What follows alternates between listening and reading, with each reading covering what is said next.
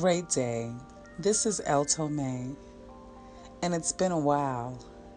And so I wanted to use this opportunity to talk to you about what is happening when you are in expectation of something to manifest in your life and it seems like it is taking a long time. I wanted to encourage you because the reality is this. Oftentimes, we can see what's being displayed on the front stage of our lives.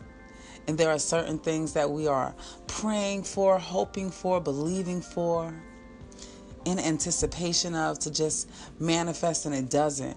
Don't get discouraged because there are things happening behind the scene that you are unaware of.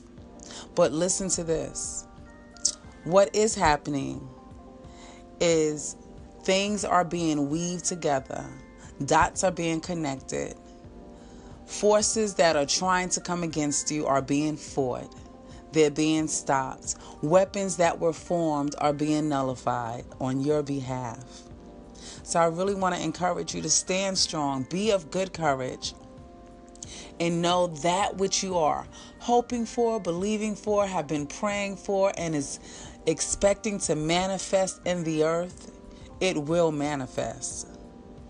Just stay focused on those things that are good, of a good report, those things that are lovely. Stay positive and speak kindly to yourself and others and know that that thing, that good thing, that great thing, that miracle, that blessing, that breakthrough that you have been expecting, it's on the way.